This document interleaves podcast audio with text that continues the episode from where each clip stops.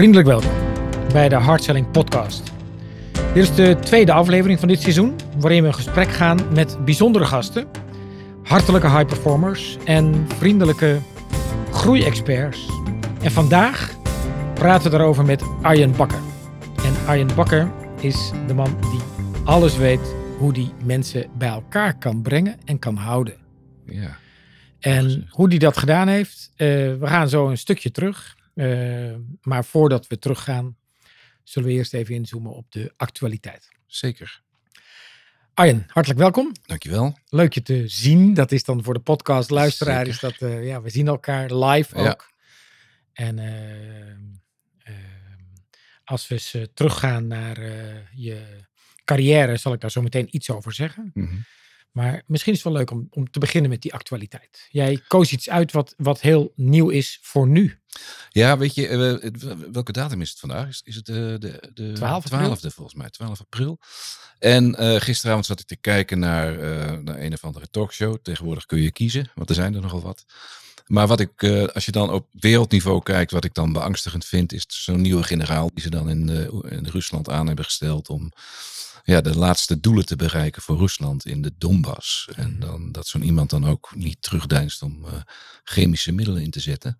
En dat zou al gebeurd zijn, dat heb ik vanochtend eh, gehoord. Dus is nog niet bevestigd. Maar dat zijn wel eh, zaken die mij zeg maar op wereldniveau, ehm, ja, dat houdt me bezig. Mhm.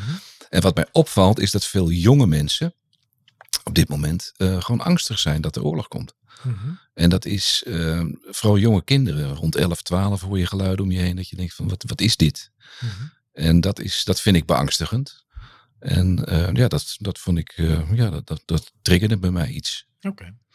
En dus dat raakt me dan wel. Ja, dat, is, dat snap ik. En dan- ik. Op landelijk niveau hoorde ik net eh, dat mevrouw Ploemen ermee gestopt is van de Partij van de Arbeid. Geen lijsttrekker meer, ook niet meer in de Tweede Kamer wil zitten. En wat ik dan knap vind is dat zij zegt van ik mis op bepaalde onderwerpen mis ik leiderschap.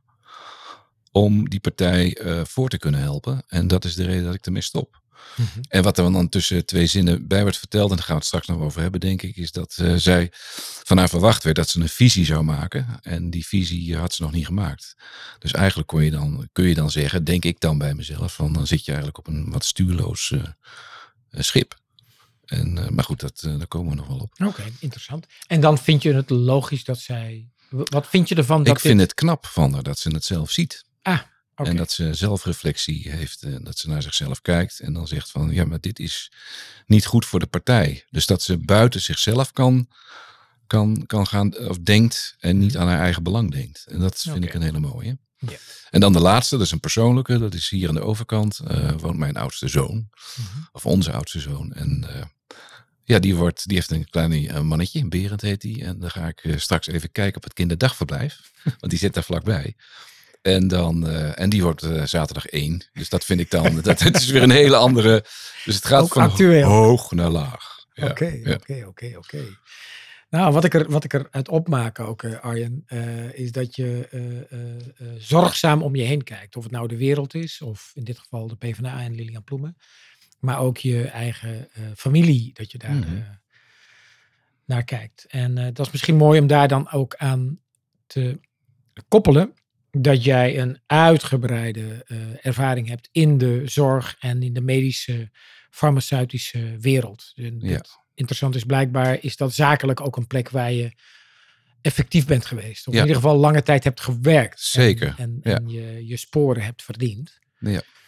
En eh, dat is ook weer dan de link naar mijn actualiteit. Mhm. Want eh, die is, als je het vergelijkt met jouw eerste, of misschien met alle drie, is het misschien triviaal. Maar voor de luisteraars misschien wel interessant. Want het gaat over de rol die Hugo de Jonge speelt in een van de meest complexe deals waar we met z'n allen nu eerste rang mee kunnen kijken. Ja. Er is een boek geschreven, dat noemen ze dan de Seward deal. Er is eh, heel veel te doen. Eh, er is een eh, Twitter-account geopend. heeft Siewert eh, de miljoenen al teruggestort. Er is een soort van publieke eh, nieuwsgierigheid. Maar ik vind het commercieel gezien ook een fascinerend schouwspel. Hoe Ja. ze met elkaar, de Tweede Kamer in ieder geval, een eh, situatie creëren waarbij het lijkt alsof er iemand moet offeren of iemand Ja. een, een zondebok moet worden in een eh, eh, proces wat enorm complex is. Ja. En daarin vond ik de opstelling van Hugo de Jonge gisteren, of eigenlijk vorige week, Mhm. vond ik opmerkelijk goed. Hij heeft de waarheid verdraaid. Hij heeft een aantal keren eh, niet gezegd hoe het letterlijk was geweest. En dat is niet recht te praten, dat doe ik ook niet. Ja. Maar hij heeft wel de moed getoond om Ja. dat te erkennen. Ja. En te laten zien dat hij een rol heeft ingespeeld in, die, in het tot stand komen van die mondkapjesdeal.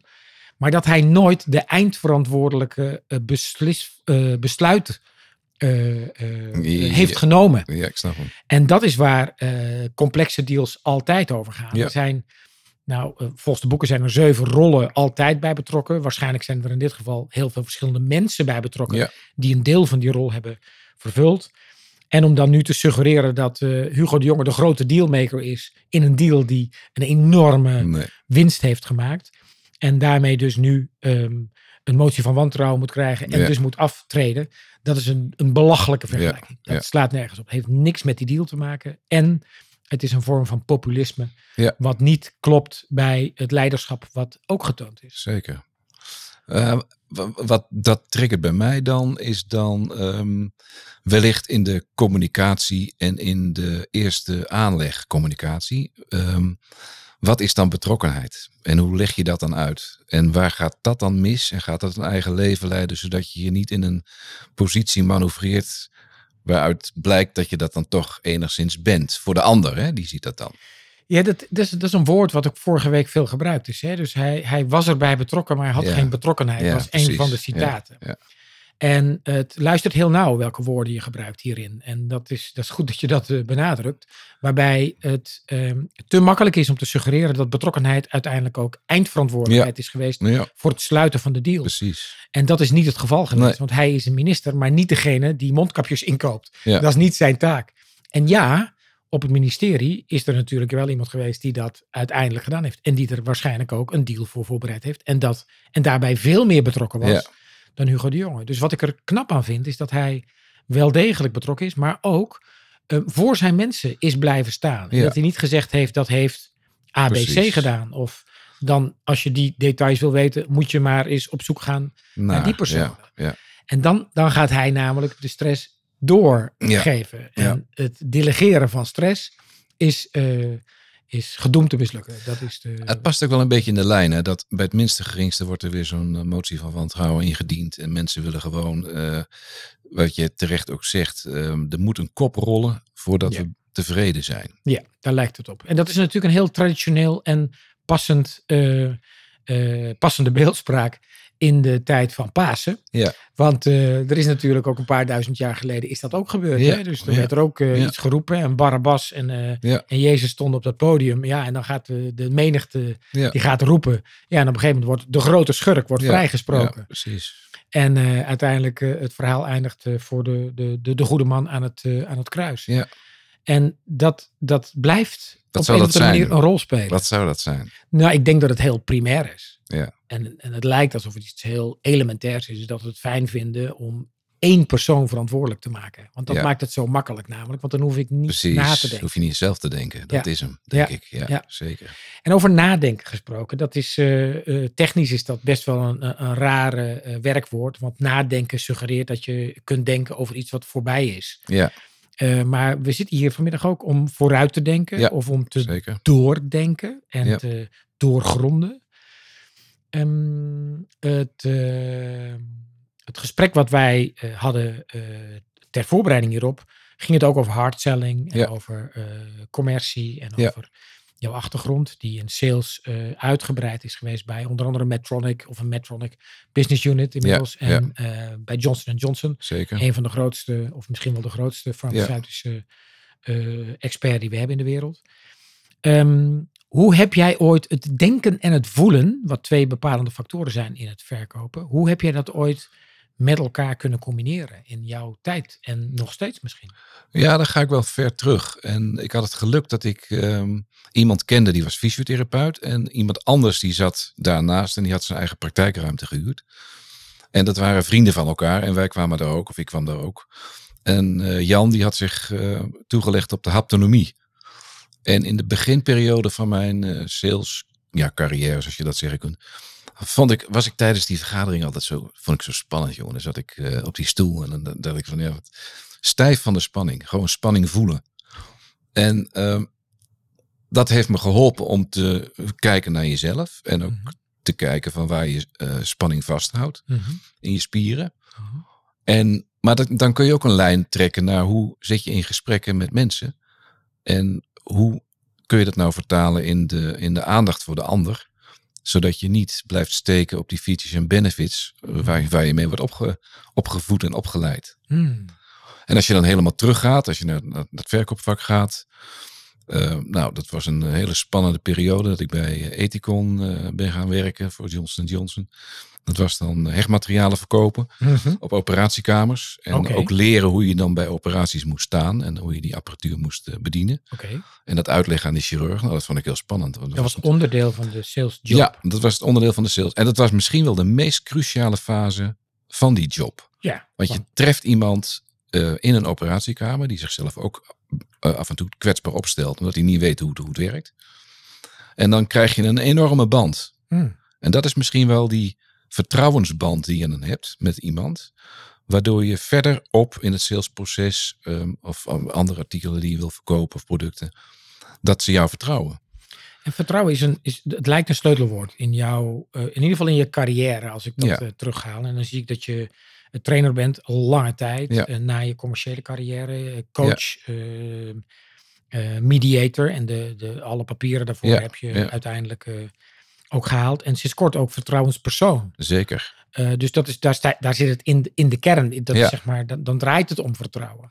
Ja, Waarom dat- is vertrouwen voor jou zo belangrijk? Nou, dat, wat voor mij belangrijk is, dat er een band ontstaat tussen mensen die je, eh, die je spreekt. Ik heb ontzettende pest aan nep. Dus nepgesprekken vind ik, wat, wat nergens over gaat, dan, dan, dat, hoeft voor mij niet. Dus ik ben ook slecht in eh, recepties en borrels, waar je kort even iemand moet, eh, moet spreken. Oké. Dus als ik het, als ik, als dus het net het korte netwerken, Ja. dat vind ik niks. Dat, en daarin suggereer je dat daar geen contact of geen vertrouwen is. Ja, als, als de ander niet oprecht geïnteresseerd is in mij, Ja, en ik dat wel probeer te zijn naar de ander, ja. dan mm, kom je op glad ijs. De, Dan kom ik op glad ijs. Oké. En wat gebeurt er dan? Haak dat- ik af. Dan haak je af. Haak ik af. Dat, denk dat ik vind je- van, en wat vind je ervan als je dat in één woord samenvat? Ik vind het fascinerend. Voor iemand die zo lang gepokt en gemazeld is. Ja. Maar de, de, dat, misschien herken je dat wel. Ehm, tenminste, ik heb dat wel. Dat is een beetje ambi- ambivalent gevoel. Ik ben redelijk verlegen. Mhm. Dat zou je misschien niet zeggen, maar ik ben het wel. Ja. En eh, in de aandacht of in de spotlight staan vind ik prachtig. Ja. En dus het trainersvak, dus voor groepen staan, mensen bij elkaar brengen, mensen in beweging krijgen, vind ik bijzonder fijn om te doen. Ja. Maar dat geeft ook het spanningsveld dat je altijd in de, in de picture staat. Mhm. En ja, ja, dat. Maar ik heb acteurs horen zeggen, die zeggen dat ook. Ik ben Mhm. privé een heel ander persoon dan op het podium. Hmm. En dat geldt misschien ook wel voor mij. En is vertrouwen daarin dan een helpende factor? Of is dat de bepalende factor? Of is het juist de belemmerende factor? Dat, je het, dat het nodig is, anders kan je het niet. Nou, dat is soms belemmerend. Omdat je gewoon dat vertrouwen wil krijgen van die ander. Ah, En, en als die ander zich dus niet die oprechte interesse, zeg maar, eh, toont. ja. En ik wil dat wel, dus ik wil op basis daarvan verder. Dat is wel een ouderwetse commerciële gewoonte. Hè? Ja, Dat je iets wil ja, wat dan die ander eh, misschien schoorvoetend wil. Of in stapjes. Of misschien niet zo snel als jij. ja, ja. Wat bij mij triggert dat direct. ehm, ja, dat, dat is, vind ik wel grappig. Dan, ehm, dat zul jij, eh, eh, nou ja, je hebt vriendschap ehm, Mhm. als, nou, dan, dan, dan tref je mensen en dan komen mensen bij je thuis. Mhm. En dan gaan mensen scheiden, dat gebeurt ook in het leven. En dan komt er een nieuwe partner bij. Ja. En ehm, ja, dat doe ik mijn best. Dus dan probeer ik eh, te investeren in die relatie. En dan eh, op een feestje morst zo iemand dan een glas rode wijn op je bank. En die gaat er vervolgens eh, zo'n beetje quasi nonchalant bovenop zitten. Dus die meldt niks. En die heeft dat dan zogenaamd niet gedaan. En dan moet er heel veel gebeuren. Wil je met mij verder kunnen? Dus dan wordt mijn vertrouwen beschaamd. En het klinkt alsof dit eh, eh, eh, een live event Het is gebeurd, het is gebeurd, het is gebeurd. Ja, ja. Het Terwijl, ja, Anita, dus mijn vrouw, die heeft heel goed contact met, met Annette in dit geval. En we noemen geen achternamen. Mhm. Maar dan, ja, Ja. dus dan die lijn gaat door. Maar ik word dan geremd om, om dan het contact voor te zetten. Ja, dat, ja. Snap ja. je? Ja, Dus- ja. nou dus- dat weet ik niet. Want je zegt, snap je? Het lijkt alsof ik het snap. Want het klinkt ook. Het was ook een controlevraag. Ja, ja, de, de techniek beheers jij heel goed. Dus dat is het leuke ook aan dit gesprek. Nou, ik probeer me te, te begrijpen hoe vertrouwen dan in jouw aanpak en in jouw relaties zakelijk eh, werken. Want wat mij ooit een keer gefascineerd, ja, gefascineerd heeft, maar ook geleerd heeft, is dat vertrouwen en zelfvertrouwen twee kanten zijn van dezelfde medaille. Ja, Eh, dus, dus stel nou dat eh, vertrouwen en zelfvertrouwen eh, complementair zijn of, of, Ja. of evenwaardig aan Ja. elkaar. Dan lijkt het alsof het vertrouwen in de situaties die jij beschrijft, los even van die, van die vlek. ja. Want dat lijkt me ook best wel een ingewikkelde situatie. Alsof dat jou persoonlijk zo raakt.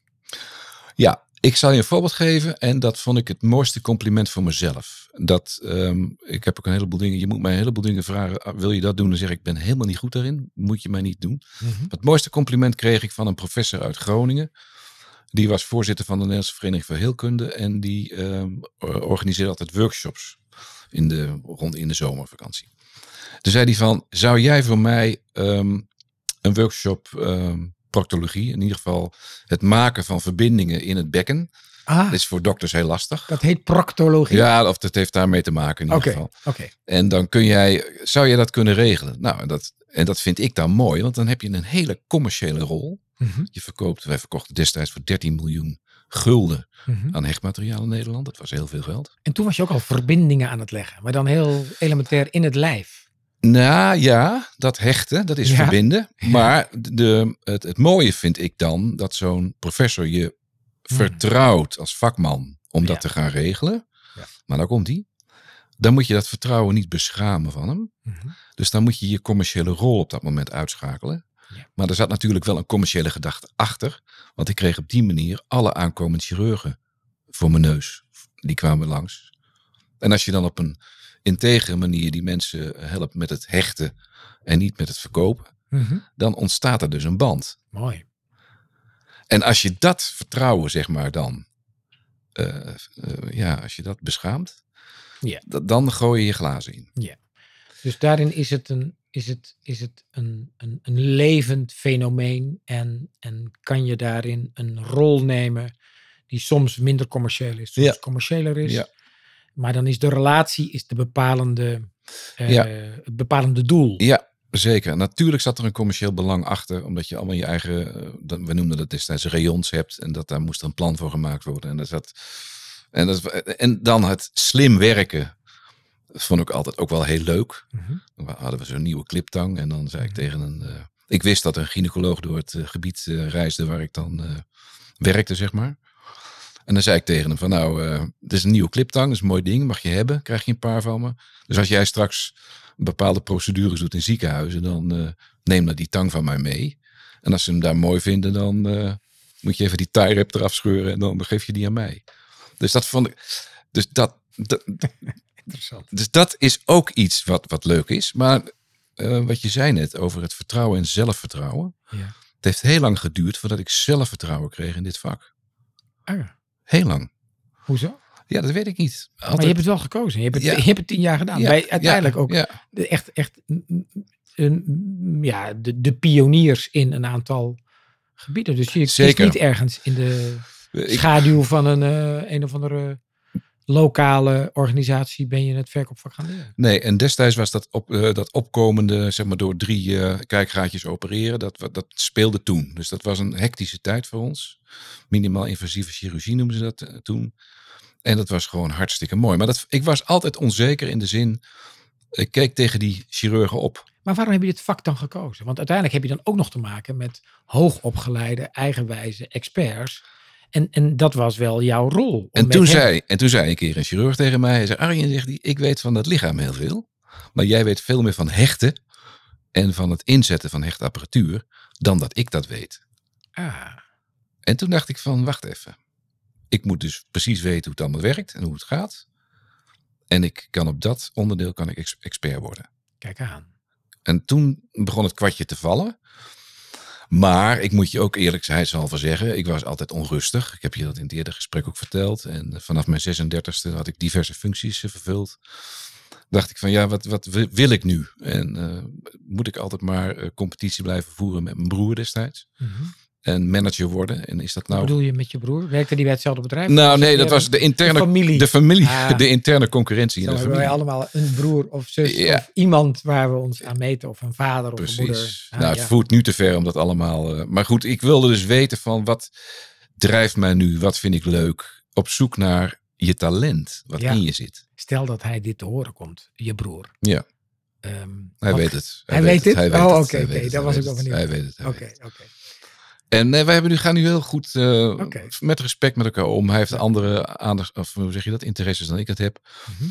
Maar ik was dus altijd onrustig. Ja. En eh, ik wil op, op zoek naar wat mij drijft. Ja. En dat zie ik tegenwoordig, eh, noemen we dat leiderschap. Dat je op zoek gaat naar je talent en waar je Ja. goed in bent en dat je dat moet gaan doen. Maar ik zie heel veel mensen op dit moment nog hard werken, heel hard werken. Mhm. Maar niet datgene doen wat hen drijft. Maar datgene doen waar ze eigenlijk voor opgeleid zijn en wat ze geleerd hebben. Ja, Dus maar dan, waarom is dat? Ja, dat, dat, dat, is natuurlijk een heel eh, nobel doel. En het is fantastisch als Ja. dat kan. Als iedereen zijn talent gebruikt, gaat het er ook om dat iedereen zijn talent kent. En dat, Ja. is, al een, dat is al een zoektocht. dat is fase 1. Ehm, en dan moet het ook nog eens een keer passen in de taak die iemand heeft. En dan moet het Ja. ook nog eens een keer eh, aansluiten bij wat de organisatie en eh, wat de andere mensen in datzelfde team of in de omgeving Ja. ook moeten kunnen. Dus ik vind het nogal een. Het is, het is nogal wat om dat te willen. Ja, alleen als je kijkt hoe wij worden, eh, zoals ik dat dan benoem, en misschien zie ik dat niet helemaal goed, maar als je de leukste fase is, als je, nou straks ga ik naar zo'n kinderdagverblijf, volgens mij is dat voor kinderen heel leuk. Dat ze nog, dat ze nog, ze weten nog een heleboel niet. Oh ja. En eh, op een gegeven moment, eh, nou dan gaan ze naar school en dan wordt er verteld, eh, dat weet je ook nog niet, en dat weet je nog niet, en dat weet je niet. En eigenlijk wordt, wordt ja, is de leuke fase van je leven gaat dan een beetje weg. Want dan Ja. wordt je verteld wat je allemaal moet gaan doen. Ja. Nou, en jij zult ongetwijfeld ook tegenkomen dat er mensen zijn die gewoon niet datgene doen wat hen drijft, Ja. maar datgene doen waar ze gewoon ehm, voor ge- opgeleid zijn. Ja, of voor betaald worden. Voor betaald En worden. Niet eens doen wat Precies. En als je dat, en dat zie jij dan ook denk ik wel, als je dan dat te ver doorvoert, ja, dan komen die, eh, wat tegenwoordig heel populair is, eh, de- burn-out klachten. Mhm. En dus ik wilde dat wel voor zijn, ja. om het maar zo te zeggen. En is het dan een, een, een manier voor jou geweest om jouw eigen talent ook te onderzoeken en in kaart te brengen en te, te, te, te benutten? Om al die verschillende functies te doen. Want je hebt die commerciële eh, carrière gehad bij eh, die grote aansprekende bedrijven. Ja. Toen ben je trainer geworden, toen eh, coach, mediator, vertrouwenspersoon. Wat is de rode draad in al die activiteiten of taken? Wat super mooi was, dat is een, een, een, een, oefening die ik destijds een keer heb mogen doen. Ehm, van het moment dat je kunt herinneren, dus bij mij was dat zo rond mijn twaalfde, dertiende, tot aan destijds mijn 36e. Ehm, wat waren nou momenten van jou waar, waar je een goed gevoel kreeg? Dat ging dan over mij. En wat was dan je rol? En wat deed je dan? Mhm. Nou, al die verhalen, zo'n stuk of twaalf, kwamen een aantal dingen in naar voren. En dat was mijn talent, dacht ik dan. Ja. Dat heeft te maken met in de, in de picture staan. Ik heb heel veel Zwarte Piet gespeeld, ik prachtig altijd. En eh, buiten de centjes die je verdiende. Dus dat vond ik aandacht krijgen naar jezelf is mooi. Mhm. Maar lang verhaal kort, het gaat bij mij om mensen en de communicatie met mensen. Op basis van vertrouwen natuurlijk. Cool. En, En dat, kwam je te weten doordat je terug hebt gekeken op wat jouw Ja. activiteiten waren, ook waar je een goed gevoel van kreeg. Ja, wat, je, wat maakte nou dat jij daar een goed gevoel eh, van kreeg? En wat was dan je rol daarin? Cool. En als Mooi. je dat weet, vaak als je het zelf aan het schrijven bent, zie je het niet. Maar als dan iemand anders het leest, Mhm. die pakt er zo de rode draad uit en die zegt van, weet je wat? Mhm. Dat kan wel eens je talent zijn. Mooi. En nou, nou, nou heb jij eh, dat, die hebt het toen gedaan. Je hebt het waarschijnlijk daarna nog wel eens een aantal Ja. keer gedaan. En, en waarschijnlijk ook voor anderen en met anderen. Ja. En er zijn een hoop mensen die daar eh, inmiddels van hebben kunnen profiteren. Ja. Hoe helpt jou dat vandaag nog? Ehm, door de activiteiten die ik onderneem, of die ik erbij ga doen, dat moet in het verlengde liggen ehm, van de keuze die ik destijds gemaakt heb. Ja, het is een soort kompas geworden. Ja, zeker. En, en die koers die daaruit komt, die volg je. Ja. Oké, fascinerend. Ja. En als je dan die, die, die, die koers eh, koppelt aan de zorgen waar je vanochtend, eh, of, ja, waar je vanochtend over hoorde en waar je ons net, eh, waar je net mee startte, over de, de oorlog die, er, Ja. die om zich heen grijpt, over eh, het leiderschap wat ontbreekt bij een politieke partij, maar ook over de, nou, misschien wel de zorgelijke situatie waar veel jongeren in zitten. Ja. Wat is dan jouw actuele rol daarin? Hoe, hoe kan jij daarin een, een, een helpende bijdrage zijn of, of, of, of leveren? Ja, precies. Eh, Ja, en dan komt altijd weer die cirkel van invloed komt dan weer om de hoek. Van wat kun je zelf doen om daar iets aan bij te dragen? Oké. En je niet richten op waar je geen invloed op hebt. Mhm. Want dat is eh, misschien wel dat ja, energievretende stukje. Wat je niet eh, blij gaat maken. Dus wat ik probeer te doen. Is door in mijn eigen omgeving. Om ehm, mensen te, te, te, te enthousiasmeren. Om bepaalde keuzes te maken ook. Waardoor zij zelf gelukkiger worden. Oké. En ze daarbij te helpen. Oké, dus dat, dat is bijna dagelijks werk. Dat zou je elke dag of elke week een aantal keer kunnen doen. Ja. Nou, weet ik ook dat je ehm, ehm, in het gesprek wat wij hiervoor hadden en, en waar we elkaar eh, gingen bevragen over een aantal onderwerpen, dat was, dat was free format. Maar Ja. daar, kwam, daar kwam ook naar boven dat jij belangrijk vindt dat sommige dingen gewoon moeten blijven zoals ze zijn. Dat de traditionele modellen en methodes die zijn nuttig, nodig of Ja. eh, eh, helpend. We Ja. moeten het kind niet met het badwater weggooien. Nou, ik weet niet wat je er letterlijk over zei, maar Ja. het kwam erop neer dat ik toen dacht, en Ja. het is dan eh, eh, ook wel interessant hoe je dat nu ziet, eh, dat ik toen dacht van, hmm, ten opzichte van het verhaal wat je nu vertelt en wat je toen zei, toen had ik het idee dat traditie en misschien zelfs dingen behouden belangrijker is ja. dan dingen ontwikkelen Ja. en bijvoorbeeld je talenten gebruiken. Ja. Hoe zijn die twee überhaupt te combineren wat jou betreft? Ik zie het zo dat ehm, leiderschap is een paraplubegrip. Dat wordt te pas en te onpas door iedereen gebruikt. Dat zie ik als een, als een, als een modewoord.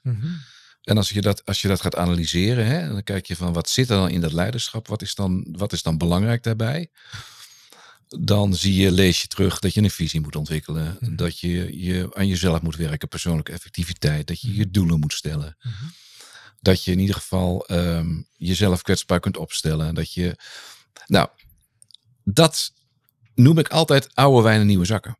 Ah, Want eigenlijk, dat is de traditie. want ja, ja. eigenlijk deden wij al visieontwikkeling heb ik heel veel gedaan met maatschappen, maar ook met eh, persoonlijke eh, doelstellingen van, van, van, van eh, ja, tegenwoordig heten ze consultants of vroeger heten ze dan real managers, maar er zijn allerlei namen voor. Maar dus persoonlijke effectiviteit, goed time management, Mhm. helpen van wat is je richting, waar wil je naartoe, Mhm. dat deden wij vroeger ook. En vroeger klinkt een oudbollig, Maar dan- dat zijn eigenlijk de dingen die zijn te waardevol om die te vervangen door iets nieuws of iets moderns. En dat krijgt dan een nieuw jasje. Eh, jij kent ze waarschijnlijk ook. Je hebt zoveel verschillende eh, eh, aanbieders van kleurenprofielen. Mhm. en nou, het is, je, kunt, je kunt ze niet noemen, maar ze komen voorbij. Diskprofielen, management drives. Ja, gelukkig is het aantal kleuren beperkt. Tussen Ja. aanhalingstekens, want er zijn Ja. natuurlijk onnoemelijk Ja. veel kleuren. Maar maar de weg ernaartoe is, is behoorlijk eh, divers. ja. En dan heb je nog de MBTI's en maar dat soort. eh, nou, dus heel veel zaken die te maken hebben met hoe zit je, wat ben jij nou voor iemand? Ja. En eh, wat drijft jou nou? Ja. En wat maakt nou dat je ontzettend allergisch wordt van iemand die heel blauw is, om maar even Mhm. zo te zeggen. Mhm. En ik eh, denk dat ik zeer groen ben. Mhm. En dan kan ik snappen waarom ik dan, maar ik moet wel met die persoon verder, snap je? Dus Ja. alles heeft te maken met elkaar snappen, verder kunnen gaan, Ja. als je op dat onderdeel En kijkt. dat is van alle tijden. dat is van alle tijden. Dus daarin, je, dus je bent, eh, ben je dan een soort pleitbezorger voor de, de gouden regels uit het verleden. En dan bedoel ik niet de gulden snede, om dan eh, zeg maar, Nee. een link te leggen met, met, met, met die eh, historische, nou misschien wel waarheid voor sommigen. Ben je dan een pleitbezorger voor die, die traditionele, effectieve zaken naast het moderne? Of wil je zeggen, het is in plaats van het moderne? Het is oude wijnen, nieuwe zakken. En we moeten het niet te veel opleuken en al die andere Voor- liflafjes. Ik snap het wel, want het is natuurlijk commercieel handig dat je bepaalde zaken zo noemt. Maar in, ik denk dat het heel veel vaak is oude wijn en nieuwe zakken. Mhm. Waarbij een heleboel eh, of een aantal basisvaardigheden voor mensen die in de commercie zitten eh, essentieel zijn. Mhm, Dat je moet absoluut goede gesprekken kunnen voeren. mhm. En het hoeven niet altijd de gesprekken te zijn zoals die traditioneel destijds bedacht zijn. Maar je moet contact kunnen maken met iemand. Mhm. Dus je moet een stuk empathie hebben. Dat zijn allemaal eh, hele belangrijke zaken in dit vak. eh, die maken of je dat goed kunt. Mhm. Eh, en daar moet je in investeren. Dus dat betekent dat je veel gesprekstechnieken moet, moet doen. Om te kijken van wat werkt nou. Ja. Nou, dat, Dus de- het is dan, dan even eh, een, een voorbeeld. Social selling is aan de orde van de dag. Eh, Ja. Alle media en kanalen die daarvoor Ja. beschikbaar zijn, die geven een bron van informatie. Ja. Waar het in het verleden eh, ingewikkeld was om te weten te komen waar iemand woont. Of, of wat überhaupt de hobby's zijn van een contactpersoon waar we daar naartoe gaan. Dus tegenwoordig, er zijn met drie kliks, weet je precies wat die persoon wil en niet wil. Of doet en niet doet. Ja. Is dat dan een, een, een, een tijdelijke, eh, ongewenste inkijk in de privéruimte van die experts? Of, of, of gaat ons dat nog veel meer nieuwe dingen geven op het gebied van commercie? de informatie wordt steeds meer en meer en meer. En ehm, daar, ook daar heb je ehm, nou, de insights eh, verhalen ken je waarschijnlijk ook. Ja. Je moet al insights hebben. Wil je een goed gesprek kunnen voeren met iemand? Als je in de salescyclus eh, instapt met iemand eh, in deze tijd, stap je al in een veel verdere fase in dan, Zeker. dan dat je dat zeg maar tien jaar terug deed. Nou ja, het blijkt dus dat 80% van het koopproces is al gebeurd. Is al gebeurd. Zonder een verkoper. Precies. En er komt nu een hele generatie. Precies. Die is nu al eh, zich aan het warm lopen. En die gaat binnenkort op de belangrijke posities zitten. Die wil het liefst geen verkopers zien. Die Nee. hebben daar gewoon een soort Ja. pertinente aversie tegen. Daar zijn ook heel veel ehm, destijds ehm, eh, proeven gedaan of tests gedaan met ehm, geen rayonmanagers meer ontvangen in spreekkamers bij dokters. Ja, Nou, dat hebben ze in Amerika gedaan.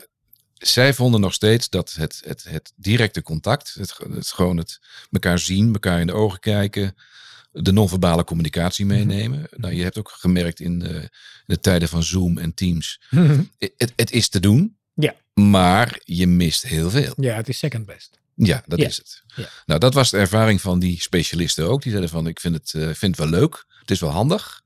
Over afstanden is het heel handig. Mhm. Maar om de echte klik te maken, en dan heb je het weer om dat echte vertrouwen te krijgen van die, van die ander. Dat hij heeft al besloten wat hij wil hebben. Mhm. Alleen van wie wil hij het kopen? En, van, en wat is dan de persoon die hem dan kan helpen erachter? Nou heb jij er een paar jaar over gedaan voordat jouw zelfvertrouwen was op het niveau waarvan je nu weet dat dat plezierig is in jouw Ja, werk. ja. Ehm, als het nu zo is dat die, eh, die, die, dat scenario is doordenken, kan het maar zo zijn dat er nu ook een generatie verkopers komt Ja. die heel weinig eh, eh, inkopers of, of, of klanten kunnen zien, Ja. omdat 80% van het koopproces geautomatiseerd is. is, en, en uiteindelijk al heeft plaatsgevonden. Jij had dat nodig om uiteindelijk jezelf te ontwikkelen tot de effectieve commerciant en expert die je bent geworden. Ehm, wat voor advies heb je dan vanuit de positie waar je nu bent, eh, wetend wat je nu weet, voor die generatie dat ze zich uiteindelijk wel ontwikkelen op een manier die aansluit bij wat klanten nodig hebben? Ja, en dan maak ik het bruggetje weer naar wat, wat we dan misschien traditioneel noemen, of wat, of wat eh, je zou het ouderwets kunnen noemen. Maar blijf je focussen op die interactie met die mensen. En ehm, Maar ook als dat niet kan. Want het, als die 80% waar is, Ja. dat dus dan het proces eigenlijk al heeft plaatsgevonden. Ja. eh, dan weten ze dus ook niet dat dat heeft plaatsgevonden. Hoe doen ze dat ik dan? zou je een voorbeeld geven. Ehm, mijn vrouw werkt in het eh, ziekenhuis in, in het oosten van het land. En die ehm, doen veel orthopedische ingrepen. Oké. Die dokter weet heus al wat hij hebben wil. Mhm. Want die heeft erover nagedacht en die hebben er met elkaar over gepraat. Alleen, eh, dan komt zo'n verkoper, die komt ook mee om ondersteuning te leveren in die operatiekamer. Dat gaat denk ik niet weg. Dus daar blijft altijd een vorm van ehm, ja, begeleiden van producten. Of in ieder Mhm. geval de, de, de aftersales die, daar, die erin zit. Mhm. En misschien wordt die rol wel minder van de verkoop van aan de voorkant.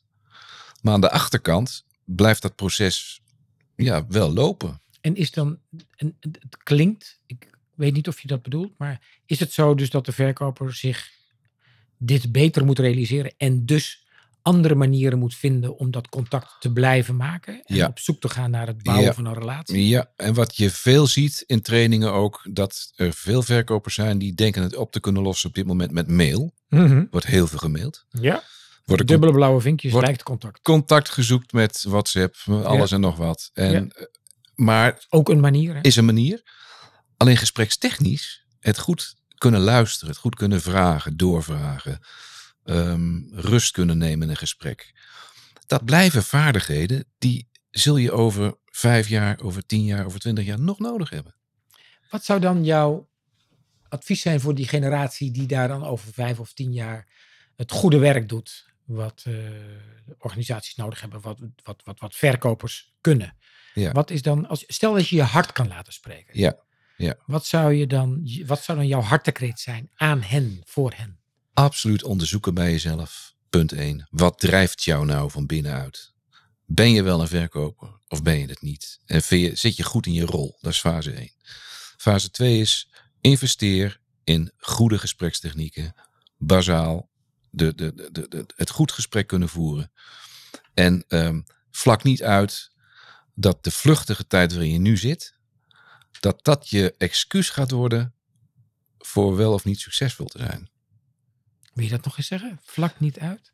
dat die nieuwe technieken, Ja. en dan hebben we het over de nieuwe social media waar je allemaal in kunt, dat dat niet de reden wordt dat een sales, dat het iets niet gelukt is. Ah, Dus ja, ja, ja. ik zie toch regelmatig dat mensen die, eh, die weg kiezen Mhm, om het contact via social media te zoeken, mhm. om misschien niet het echte gesprek aan te durven gaan of te kunnen gaan.